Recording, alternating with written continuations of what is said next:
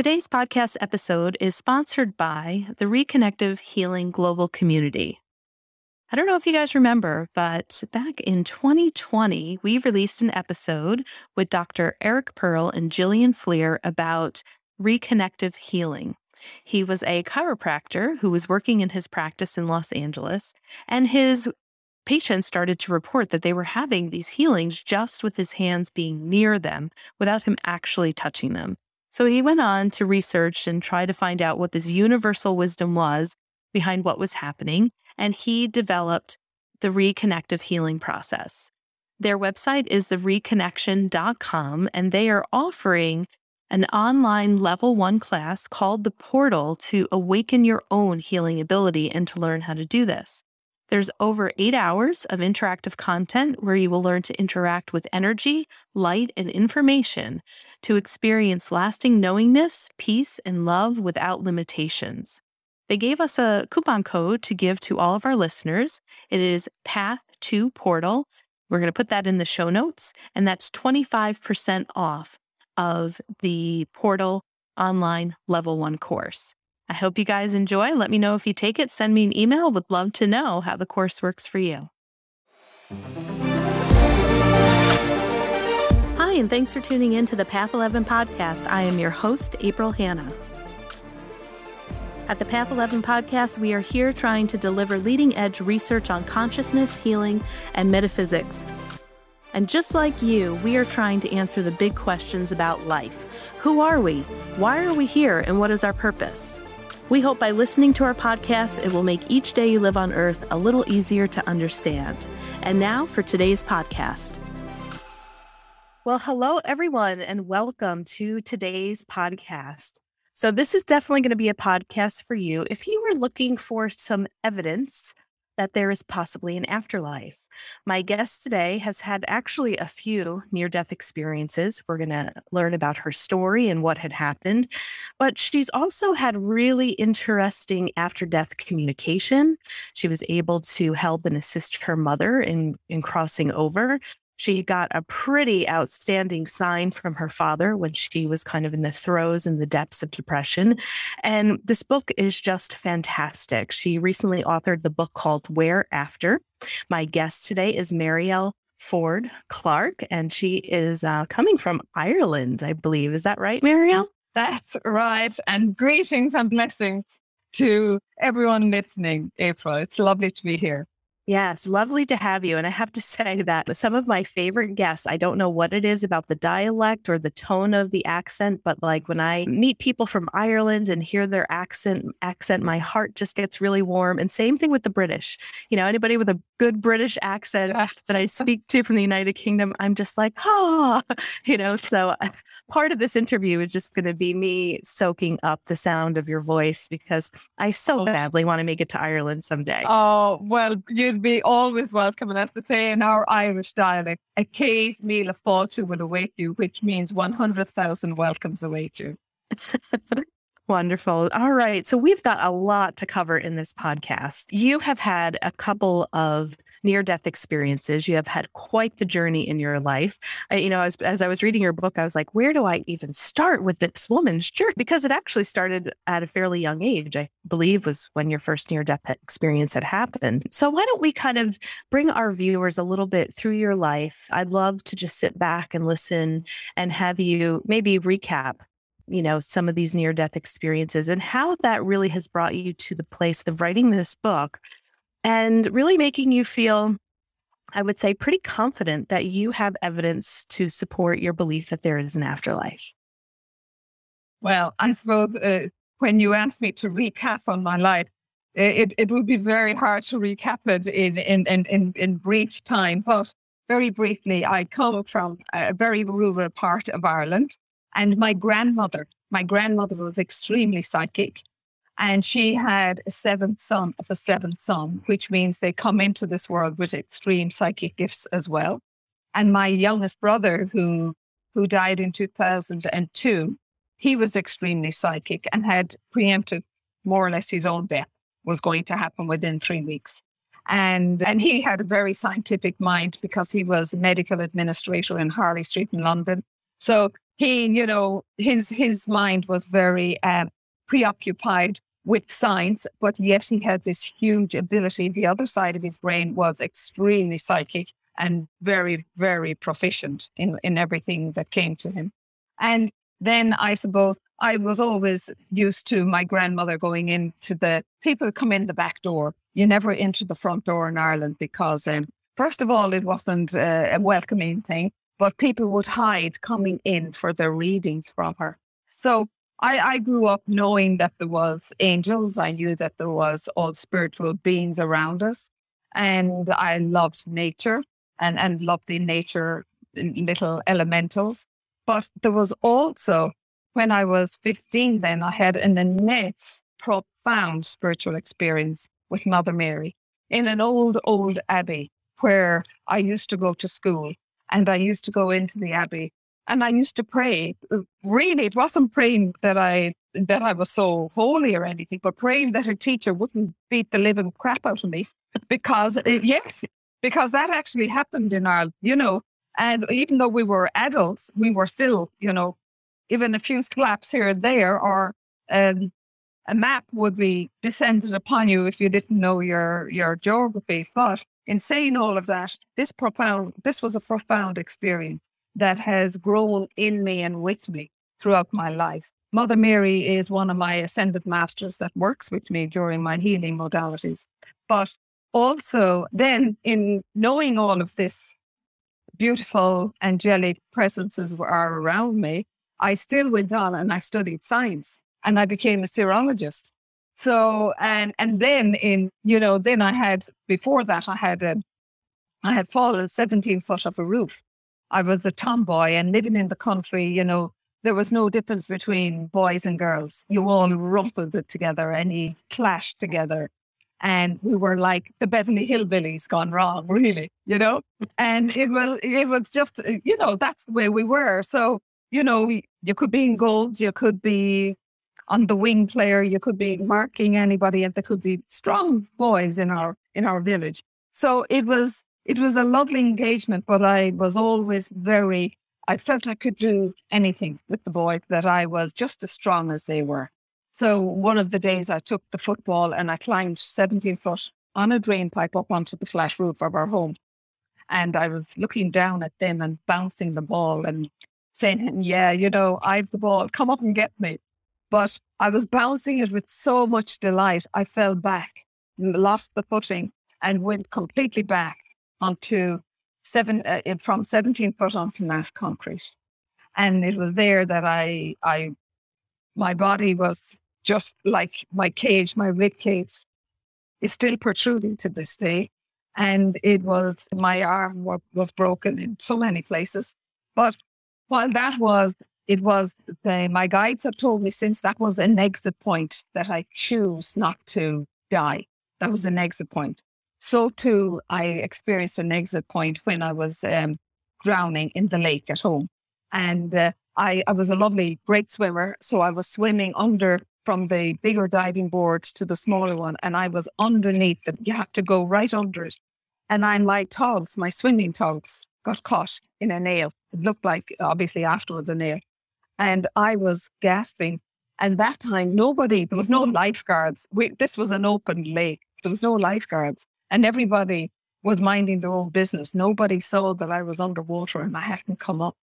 And I was gasping for breath. And that gasping for breath, I was I knew the life force had, was going from me very, very quickly. And then all of a sudden, a pair of hands just kind of pushed me backwards and then pushed me forward and right up to the top of the surface of the water. And I looked around, gasping, choking, to say thank you because I, I knew it was a male presence and uh, there was nobody there. And nobody had noticed that I had been under the water and saved and up on top of the water. So that, that my guides have told me was another exit point that I actually choose because we have a bit, about four to five exit points. So the real death experience, the NDE, totally came then when I was in 1992 when I'd been diagnosed with a very, very advanced cervical cancer. And at that time, April, I, I really, I, I, I didn't want to live in the, the life I was living anyway. So being told I had an advanced form of cervical cancer didn't bother me. But because I was living in a very, very unhappy, dysfunctional marriage. And that time in Ireland, you know, the old cliche, you made your bed, you lie in it. We had no divorce. We were just initiating separation laws. So uh, it was not uh, deemed suitable to air your dirty linen in public. So, you know, we didn't, we, we lived in this kind of den of iniquity where our unhappiness was hidden behind closed doors. So it, when I was told that, uh, I didn't mind, I really didn't mind. But then the morning of theatre, obviously, wheeled down after signing all my consent papers. And then at some stage of throughout the surgery, because it was very extensive, a lot apparently had to be removed. And uh, I remember just leaving my body and I floating above it. And I remember looking down and seeing all this commotion going on. And they were trying to get me back, resuscitate me. There was nurses, there was doctors. I could still see the anaesthetist where he was. And I was wondering, what's all the fuss about? Sure, I'm fine. I'm abs- I'm fine. And then with that, I was catapulted into this. I call it a whirlpool. Like it was just, it, it was an incredible energy field and it just sucked me in. It was like I was being brought into the nucleus of a God cell. And the colors was just incredible. The peace I felt, April, the music, the music that imbued my soul was so profound. I have never forgotten it. And I have never, ever witnessed any music to my physical ears ever since. It is absolutely, it, it is, I keep saying it, it's so beautiful. And it was just, it was the peace. I had no fear, no stress, no worry. I was just held in this God consciousness and it prevailed my entire being. And this is where I and I began to feel myself being pulled further into it. And then this hand, this hand came out through this mist of golden light and a big, big hand. And it that it was like a stop sign. Go no further. And then all I remember my kind of a thud and I back in my body and I hearing them say, She's back, we've got her back. And it was about two days later that the surgeon came and he said, you know, he said, you're one very lucky girl because he said, you were gone. He said, we couldn't get you back. I was hemorrhaging outwards, apparently. And, and I, and he said, you're, somebody must have been minding you. And I just said, why the hell didn't you just let me die? I said, twas grand over there, you know? And it was then three months later that I, I just couldn't survive being in this unhappiness, this chaotic marriage, and bless my ex husband. He has been my greatest teacher from Mother Earth since then. Absolutely. And, you know, I just wanted to end it all. I just couldn't live the lie. And the easiest way, rather than going and talking to somebody or telling somebody, you know, I'm living in an abusive relationship, it was easier for me to die. That that it was so easy and then I had it planned. I was going to drive the car after it was about two in the morning. And like that, April, when I think back, it was going to be a revengeful suicide, which is not eh, which is not good. The my guides have told me doing something in revenge to spite another is is, is not is not a good thing because of the errant's karma as well. So it was for me I just wanted to end it and the pain, just the pain to go away. And that time we had unprotected docklands in our city. So I was just going to hop in the car, drive under the bridge, and then there put my foot on the accelerator and wow, close my eyes into the sea and everything be over. But as I was going out the door, my image, the image of my beautiful father who had died the year previous, his whole face lit up the door, and his hand, the same hand that had stopped me, that's how I know it was him, that appeared again. And that, you know, we had he had a pet name for all of us, and, and mine was Molly, Molly a Cujin, a Cujin, which is a term for the German, keep your powder dry. And I was, oh my God, it is you, Dada, you know? So then the next thing I know, three hours have passed by. This is going in past five in the morning, and I'm shaking, my teeth are chattering, and I have the reality that I was going to end my life with three beautiful babies down in their bedrooms. And I had not rationally thought that through because I was in, the, it was my dark night of the soul, for sure. Yes, I've had, a, I've had many dark nights since, but not the dark night of the soul that I had that night. So the rest kind of is history, April, in the sense that I went then the following morning after I went to a solicitor, two solicitors, and my case lasted six years because, bless him, he was a member of the police force, so knew how to manipulate the law as well.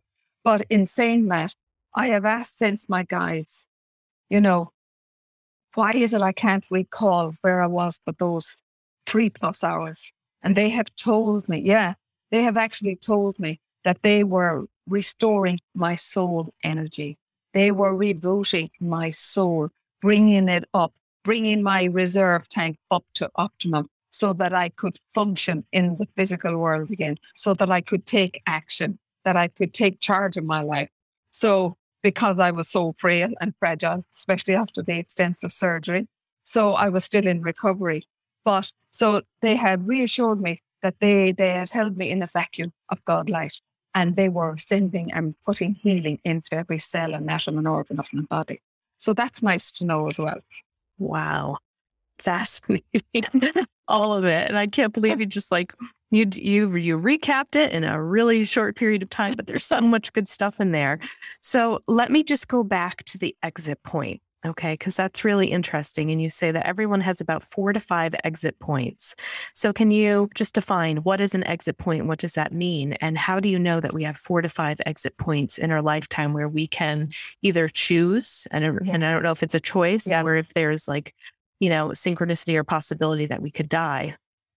It, it, it's a possibility that, from my understanding from my guides, is that it's a possibility that we can die but because our soul hasn't chosen it, our soul hmm. is the highest aspect of the human frailty.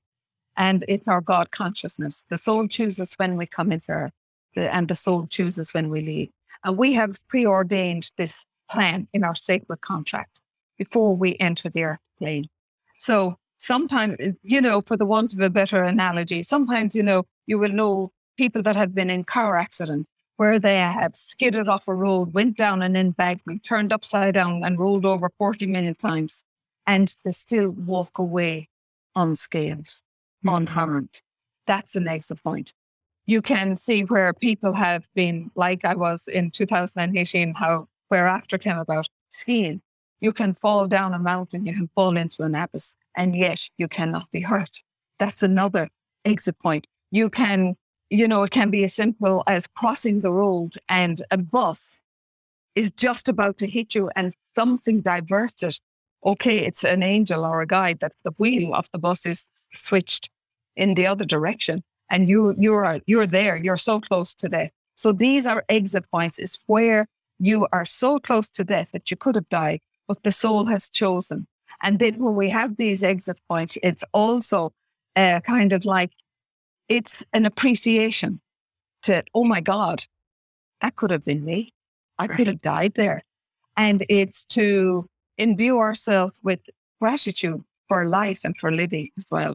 So what I am, I've been told, and I, and since I have been told by my guides about these exit points, I also came across them in an ancient book written by, oh, what was her name? Sylvia Browne, many, many years ago and she has spoken. And I must find it again now that you've asked me. You have you have tickled my my uh, enthusiasm for going back into that book. Uh, and she spoke about exit points. So um, it's fully endorsed by the spirit world and by our guys that there are exit points.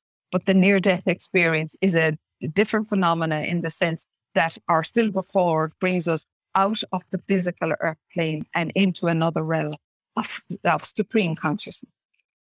Great. You must know my list of questions because I have on here to talk about the silver cord. But ah. before we get to that, I have I would just want to kind of follow up with this and then let's get to the silver cord. I found it really fascinating in your book where you were talking about like the angelic world and their intervention, you know, which kind of sounded like what happened to you when you were drowning. You felt these hands, you got pushed up. And I believe that you had said that if it isn't our time to die, like usually we have to ask for help of the angelic realm, yes. right? Because they have spiritual will where we have free will. But the angels are allowed to intervene if we are in a situation where death could be imminent, but they know that it's not our time to go. Yes. And oh, wow, that's very well summed up, uh, April. And that is so because some people, you know, often when I'd be running my workshops or my my night classes, people would be, you know, some, you know, be very angry. Angry, well, God isn't there, or the angels isn't there. They never help me. And I will always, always say to them, Have you asked? So if you ask, you shall receive. And you see, as you said, they're very, very out of April. We have free will. We were, when we came on earth, we had free will. Angels work under spiritual and divine will. So they cannot intervene in our lives, not unless we ask for that help throughout our lives. But there are cases in where the angels will intervene, as you said, if it is not our time, if the time has not been decided by the soul, if it's not our time. Like it wasn't my time during the drowning, it wasn't my time during the fall of the, the 17 foot fall of the roof. And it wasn't my time when I had the near death experience. So there is always that room for angelic intervention. And there are there is so many wonderful, powerful stories. Oh, and, and it, yeah. yeah. And and even even April, going back to a few years ago, after I made a full recovery, bless the angels because they did uh, help me recover. And I, I did a parachute jump for uh, a charity, and it was for cancer research in our in our city. And uh, the now I was always afraid of heights, even though I climbed the 17 foot pipe, drain pipe up onto a flat roof. And you, it was about collecting money for the charity, the organization. But the morning, and my beautiful brother said that he would sponsor me the whole trip, but on one condition that I jumped without the parachute. was not very nice. But while we were in the hangar waiting to take the the, the, the plane to bring us up 4,000 feet. You know, we were put in one section, you're put into your boiler suit, or boiler suit, I called it, fly, fly suit. The next section, you put on your, your helmet. And then the next section, you were given your parachute. But as I was walking around to get my parachute, and he was handing it out, and I said, No, thank you. I don't want that parachute. And he looked at me, ah, for God's sake, he said, they're all the same. And he was so annoyed at me. I said, no, I don't want that parachute. So he gave me a different parachute from the bench. He handed the other parachute to my friend that was behind me.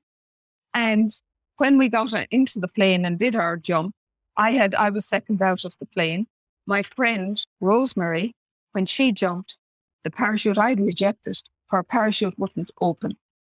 She had to jettison the full big parachute and pull on the ripcord for the reserve. Now, had that happened me, April, I would not have done it because I was still I very emotionally uh, traumatized from that year of what was happening in my life. So I would not have been able to do that. So once again, they saved me. They have saved me many, many times. Wow. Wow. Yeah. And, you know, I've, like you said, there's so many stories, right, of angelic intervention. But what I loved and what you pieced together for me was the reason why they intervene, you know, because clearly it's because it wasn't, you know, the time for that person to pass. And, you know, they are able to swoop in. And I don't know, I just feel like that, that should bring us a lot of comfort because another like beautiful quote that I loved in your book was that you said we must turn to the un we must turn the unknown into a known right so it's like that's kind of what we're doing here on this podcast that's what you're doing here with writing your book you know every conversation that we're having about is there proof of an afterlife? Is there life after death? You know, everyone's researching this. It's because it is the unknown. And, and what the brain wants to do and what we need is to try to turn the unknown into the known. So, you know, when I read your book and I read that, I was like, Okay. Well, I feel pretty comfortable now. If it's not my time and something were to happen, I have a, a very great feeling that an angel is going to intervene because that sounds like it's one of the laws of the universe. Yes. And and you see, as we have the physical laws that govern us while we're here on earth, there are spiritual laws that actually overlap and prevail the entire universe. And we are all part of that great consciousness. And and you know, the fear of death is is huge. This is why I started running the workshops. I was guided, of course. It wasn't my big idea. Can't take credit for it. It was the angels that had said to me, you know, the people need to know and to believe that there is a God consciousness. And it doesn't matter what religion you are. It's an afterlife is not just for those that are godly or believe in a religion or believe have a faith path or a particular, whether it's Allah, Buddha, Krishna, Yeru, it does not matter because we will all transi- transition to the afterlife. But what what is different is the level of consciousness we have in this physical plane is the level of consciousness we bring with us to a particular sphere on the other side. And what I have found is, April, through my workshops, uh, people are so afraid of dying. They're terrified of dying. And there's actually a scientific name for it now called thanatophobia. And imagine they've given it a name. So it is a very common thing when science has actually attributed a name to it. And you know, there was one one of my classes, I handed everybody out a sheet of paper and I said, Okay, so lovely music in the background. Okay. I said, now's your chance. Write down the day, the date, the time, and the year you would all like to die. Oh my God. Stillness. Mm. Nobody, of course. And that's why if we were given the choice ourselves, April, we would never be able to say, well, I will go now after Christmas on the 2nd of January, 2022. You know, we won't say that because that's why the choice, it's not our choice from the physical aspect, but from the spirit aspect, it's the soul choice. Mm, so interesting. Yeah. So let's go back to the silver cord. Okay. Because you mentioned this and and I have some thoughts about this. Like there was a part of me that wondered many years ago, do some people who have near death experiences witness the silver cord because this is something that they have heard of before, right? They've read stories about it, they've heard you know, people that have these near death experiences that there's this silver cord that attaches them. It's been reported over and over and over again. So there's a part of me that wondered is that just like a construct of our intellect and part of a collective consciousness thought because like you had mentioned in your book it was it's referenced somewhere in the Bible. I don't have the the passage exactly. So you know the fact that it was written in form and then you know people have these visual accounts and that you see that on television as well does that then create a belief system that we will see a silver cord if we end up passing? Like, is there a true silver cord, or is this just a visual, a visualization that has kind of been talked about years after years? So when people have near death experiences, they're going to an internal reference point of comfort of something that they read and knew when they were alive, and then imagining that.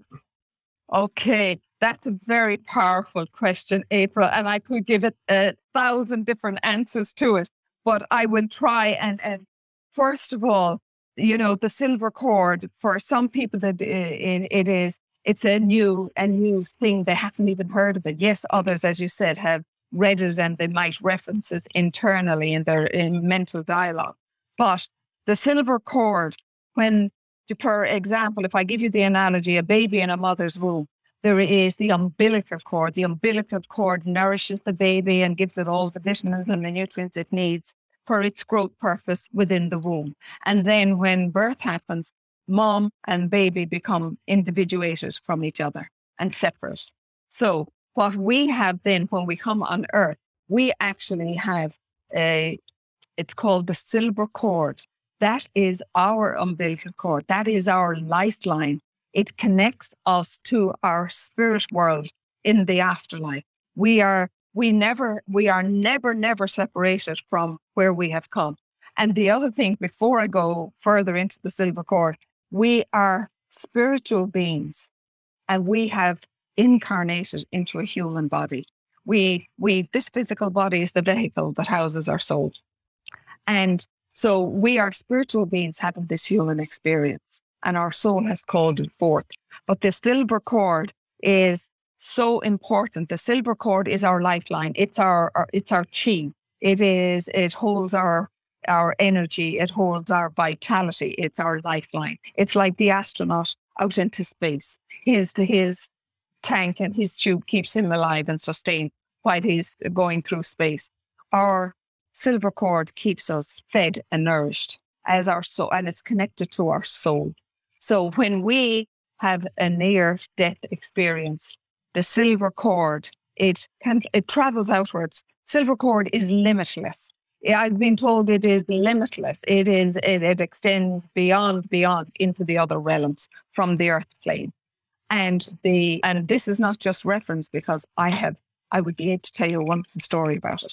So um the it's so important that and then this this this silver cord is not alone is it our lifeline, but we use it every single night when we have an outer body experience, or some people may call it astral projection or astral travel.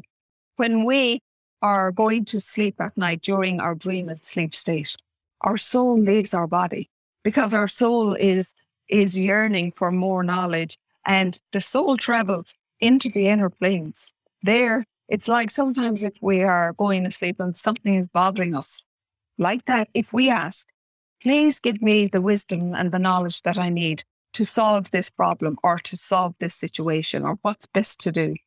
You will, if you ask, in the morning, I guarantee you, your soul will come back into your body with the answers that you seek. And so that is uh, so important. The silver cord keeps us connected.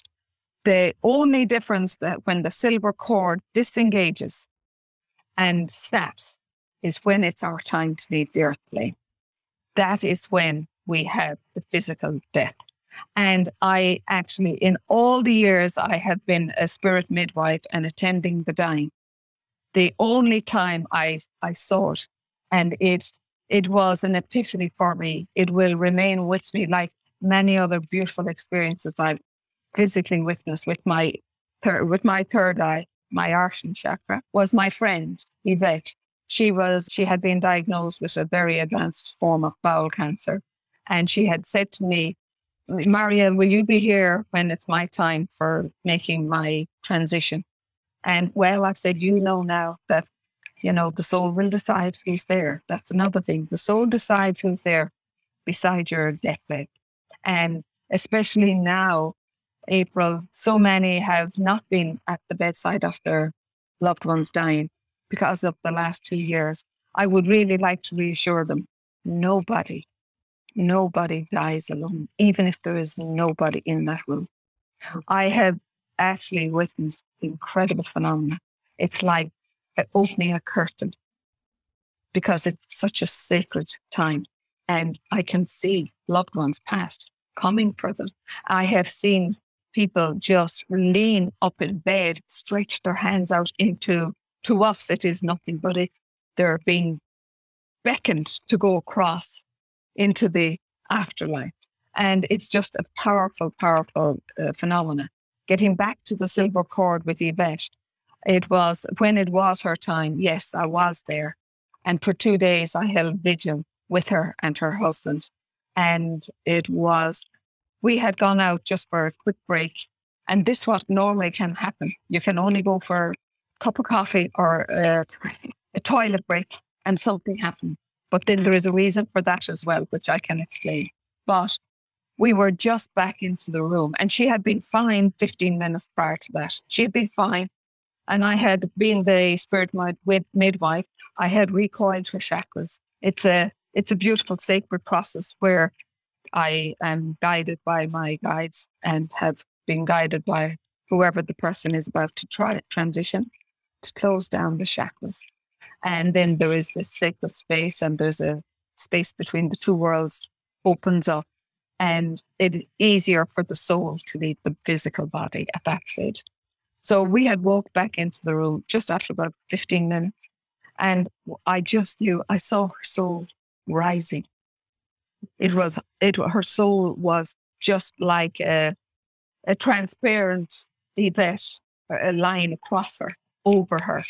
But I saw the silver cord and I saw it coming from her breast bone. I actually physically saw it. And I was just aghast because I just said, Thank you, God, for this witness. And I've said it since many, many times. And what I had seen that the silver cord started to come from her breastbone and it started to, it was like silver luminescent energy and light. And it started out quite thick, but then it started to thin and thin and get thinner, like just a piece of very silvery thread. And then I saw it going to the top side of her head.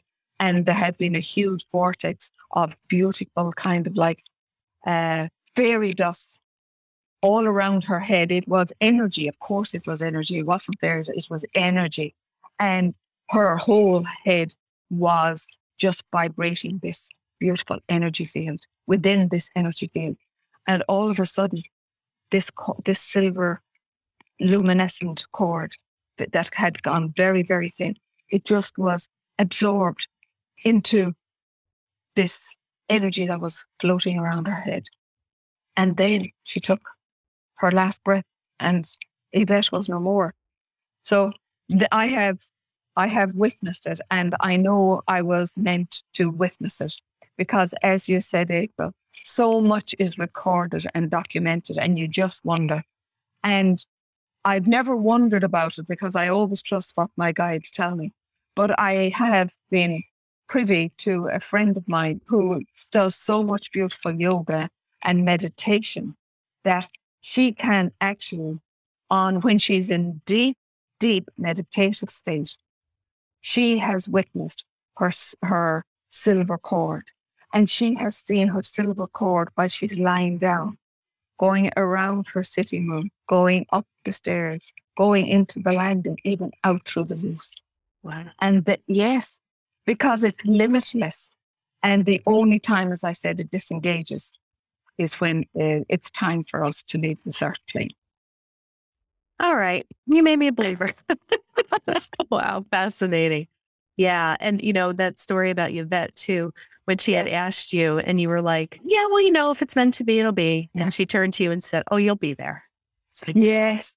And you know, April, it is some people are, they carry so much guilt and pain and anguish. What they could be 24 7 at the bedside of somebody that's, uh, that's dying. But sometimes, and a lot of the times, it, the, the soul chooses who's to be there. You can have, like in Ireland, we have big families in Ireland still. And, you know, there'll be so many around the, the bedside. But well, not now in the last two years, bless everybody that uh, has made their transition in the last two years.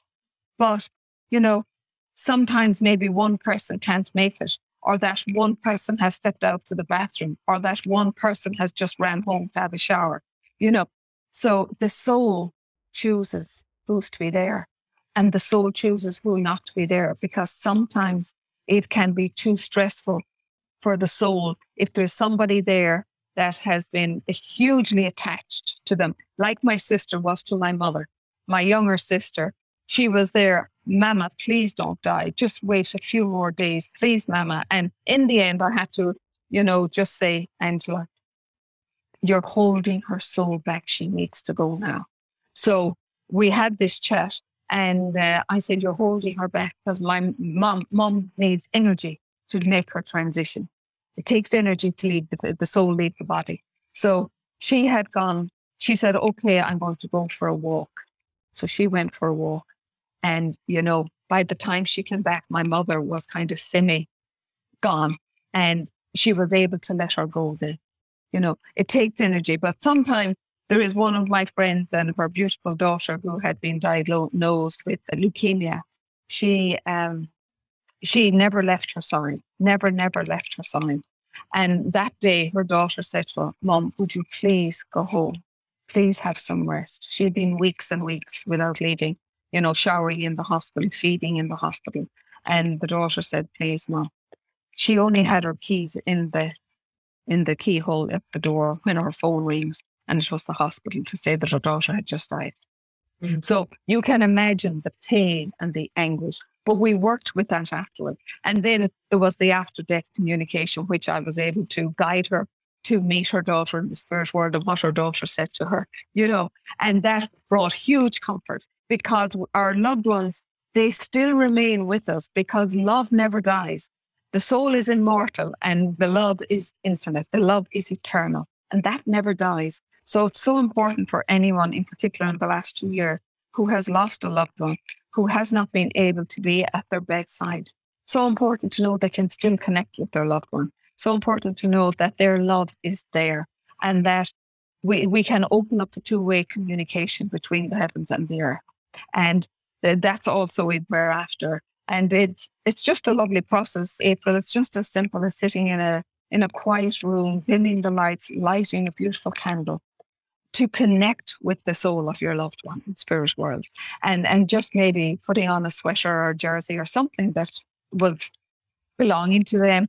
Or you don't have to do that, or just bring a photograph and put it into your heart center, or just bring a vision of them and just open a two-way communication heart to heart and that's another exercise that's in in Where After. It's the heart link exercise. People are finding that very very powerful. Yeah.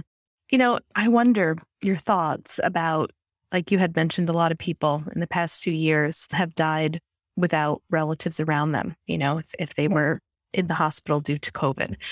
And i could imagine that some people listening to this might hear what you say and be angry and say, "What? Well, but my mother or my father didn't have a choice. You know, COVID mm. took that choice away, and you know, we didn't have the choice to be able to go into the hospital. So, you know, did my did my family member really choose to want to die alone?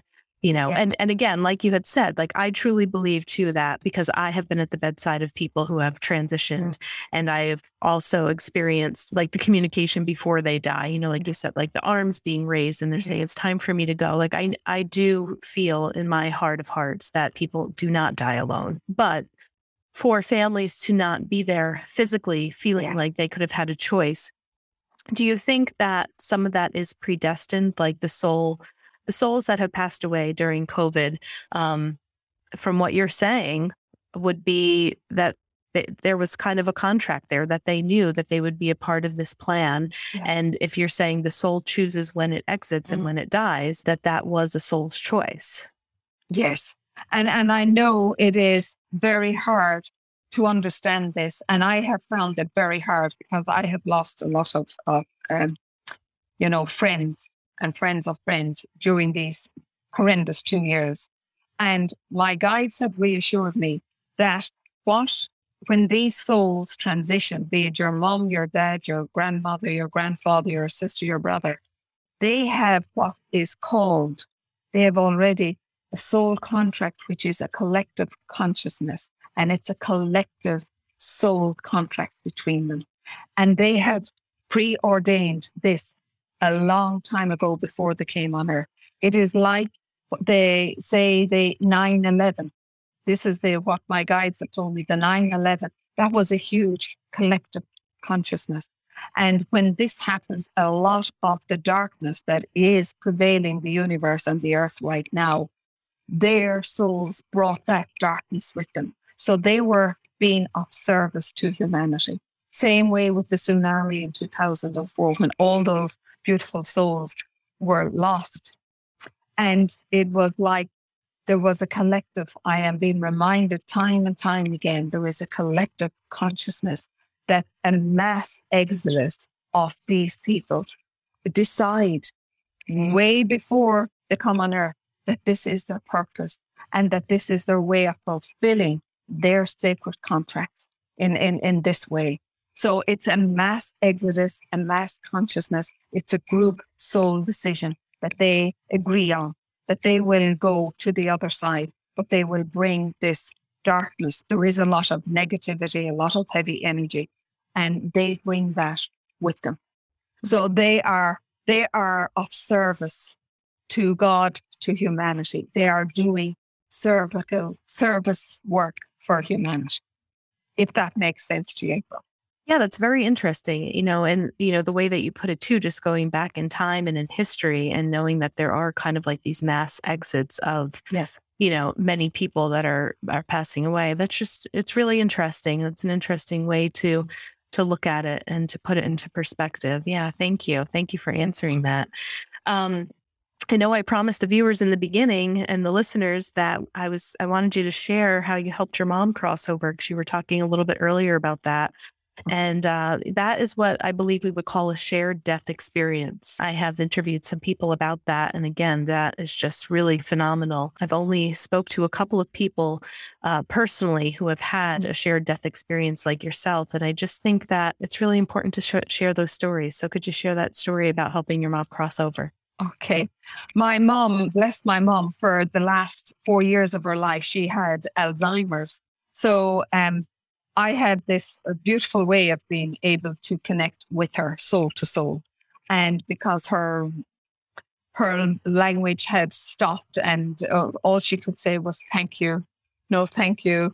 You know okay so so um she always april she was always if you asked her even years 20 years prior to her death you'd say mama what would you like for when you die now what way would you like to go well, you know, would you, what would you like? Would you like a big party? You know, would you like a Jameson on top of the coffin? Would you like a Jameson through a straw if you're unconscious? You know, this was the, the fun that we used to have around her. And always she would get so angry and cross. She would get so angry and cross. She did not want to know anything about death. She did not want to make any plans about dying. It was as if it was, it scared her beyond words. I I have seen people afraid to die, but my mother resisted dying so much, and even in her last uh, few weeks, and it was an incredible experience because I was able to connect. She was she was um, she was in a deep deep coma for four days, and she was very there was nothing happening and it was even the palliative care team that came to our home they they couldn't understand you know they, they had given her max two days. And, you know, like that, I had a sister try to hold on to her and sitting in the bed beside her and just holding her, and Nana, don't go. So, but then that evening, I had I had asked for a sacred space in my in my mother's room, and I had asked everyone if they didn't mind that we would leave. So I connected with her soul, and my angels and guides connected with her angels and guides. And it was, I was guided, April, that I needed to bring her on the journey. Now, she's not the only one I have done this with, but I was uh, guided and invited by her soul after receiving permission that it's okay to do this.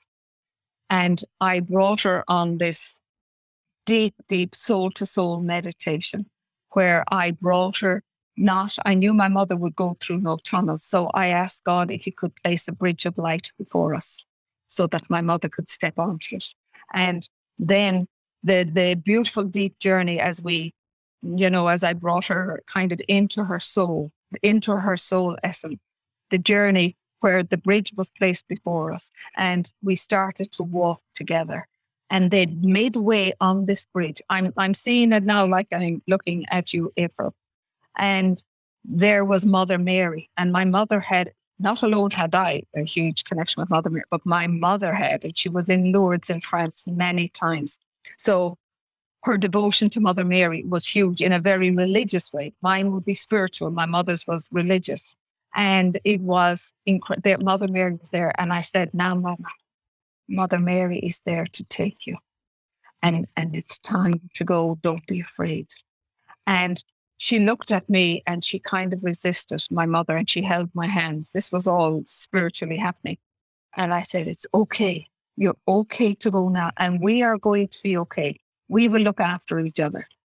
So it was like I, I felt me and my hand, placing my hand within the hand of Mother Mary. And with that, my mother took her hand and she looked behind as if to say, do I really have to go? And I said, Yes, Mom, it's time. Mm. Yes, you do. And then I got this beautiful vision. There, I said, then I saw this vision. I saw my father on the left hand side of the bridge and my brother Joseph, the baby, her baby on the right hand side. And I, when she looked back, I said, Mama, look, look where you're going. Look who's waiting for you. And with that, she smiled and she went a few steps in this vision. And then everything just went into beautiful golden light. Everything, everything. And then within three hours of that happening, my mother, she actually, she sat up in bed after being in a coma for four days, April, and her face fixated on a spot in the room and a smile came on her face and she lay back now on the bed. But it, that was such a beautiful experience. And it, for me, unfortunately, other members of my family didn't, they witnessed her sitting up in the bed, but they like that. They're very dubious about, you know, my work. And, and my, I think they're afraid of me because I might tell them something that they don't want to hear. yeah. You know, yeah, that's a beautiful is. story. Yeah. Yeah. And and I was able to do the same, Rachel, with the he was one of my oldest. He became a client in, in his latter years, but he was in his late seventies and he used to go to most of the night classes. And he just loved and he was reared in a very, very strict Catholic upbringing. And you know, he just loved the night classes. And I love the male energy within the night classes as well. I love the balance of divine masculine, divine feminine. It's very, very important to have that balance. And I'm I'm always very lucky and blessed. But one of the he rang me at one stage and he says, Marielle, I'm in a bit of bother. I need to see you. So I says, okay. So he came to see me and he told me he had been diagnosed with pancreatic cancer and he had six weeks to live. And then that, because there had been so much disharmony within his family over land, as we do in Ireland, and families fall out for 40, 50 years, and the rift has never been healed. You know, so this man, I was really guided that I asked him to, I was told by his spirit guide that he needs to save his energy, save his energy, not to put it back into the past, but to save it for his next few few weeks, and that the energy must go into healing and forgiveness. So there was a huge. I was then guided with his permission, of course, and his soul permission, to bring him on a journey, a different one than my mother now, but into the afterlife where he was actually going. And 40 years prior to that, April, he had fallen out with his father over land. The land was given to the oldest brother, even though the oldest brother had no regard or respect for the land, whereas my client loved the land. But and he so he decided he was going to leave Ireland and leave the land behind him. And the morning he was leaving, he had his tickets bought for the boat. That time it was the boat and his little suitcase. And uh, the father says, "What am I going to do with the land? Don't leave me." And my client said, "Well, leave me the land. Put it in my name, and I will work it, and I'll make it um, you know, fertile and I will raise the cattle and raise the sheep. And the father says, okay, so. So my client turned around that morning from the gate and 15 years later, the land still hadn't been sold, uh, sent, you know, registered over to him. So he left. He left with nothing. And here we are, all these 40 years later, and the healing that needed to be done before he passed. So I was really guided to bring him on this journey into the afterlife. And there, April, he met his father because he told us me afterwards. He met his father. Father said he was sorry for his wrongdoings, for what he had done. And he asked him to forgive him.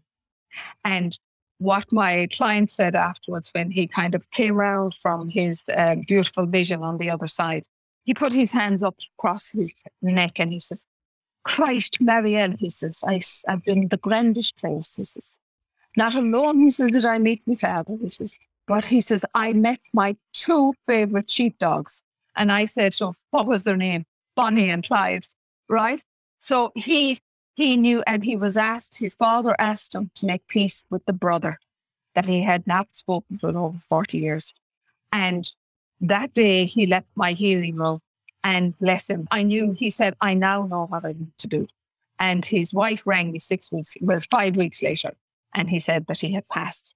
He passed. He had made friends and peace and forgiveness with the brother, and that he passed very peacefully, and he had no fear of dying. So these are beautiful stories. I mean, there's so many stories, April. They're not in in Where After, but I have here in my heart because yeah. they're all very precious. Yeah, thank you for sharing all of these beautiful stories. It was just really wonderful to speak with you and to have this conversation. And I'm so glad that my listeners got to hear some of these stories that aren't in the book, but I still think that they should buy the book. It's called Where After by Marielle Ford Clark. And how can people get a hold of you or find you or get more information about where to buy the book? I know most of the books are on Amazon and, yeah. and stuff like that, but do you want to let people know your website and how they can get in touch? Thank you so much, April. My website is uh, www.mariellefordclark.com and all the social media platforms are there like Instagram, Facebook, um, Twitter, and there's links to that for, for contacting me. And like that, John Hunt Publishing has the book and it all, all the Amazon sites have Where After as well. Wonderful. Well, thank you so much. It really was a blessing to speak with you. I just feel like you gave me and uh, hopefully my listeners so much, you know, inspiration and peace about this evidence that you've collected throughout the years about the afterlife. So thank you again so much beautiful having you here. And thank you, everyone, for listening. And for those of you um, who like to see who I'm speaking to, uh, you can watch this at path11tv.com for free. We have the video podcasts up there. And uh, I hope you all have a wonderful day. Take care, everyone. Blessings. Namaste.